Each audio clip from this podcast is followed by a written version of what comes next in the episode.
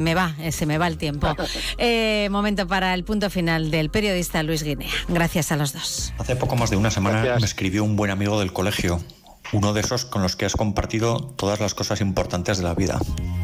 Malas noticias, el cáncer ha vuelto y el sitio es inoperable, me escribió. En ese momento me quedé helado. Todos sabemos muy bien lo que significa eso. Hace unos días quedamos para tomar una cerveza. Reímos, hablamos, recordamos los viejos buenos tiempos y conversamos del asunto. Él se lo ha tomado con una entereza que te desmonta.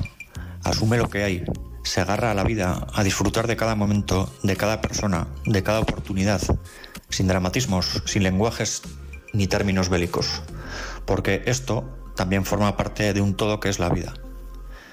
Volví a casa con una mezcla de sensaciones extraña, admiración, pesadumbre, nostalgia, tristeza, pena, también con una idea de fondo, de qué me puedo quejar, de qué nos podemos quejar.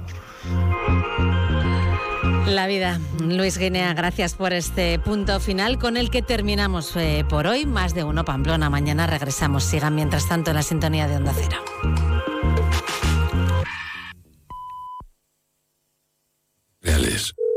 No sé qué pasa, me, me está entrando agua por el techo. El calentador que no funciona. No hay luz y se me está descongelando todo. En estos momentos, ¿qué seguro de hogar elegirías? Mafre, la aseguradora de más confianza en España. Ahora, con la facilidad de pagar mes a mes. Son las 2 de la tarde y la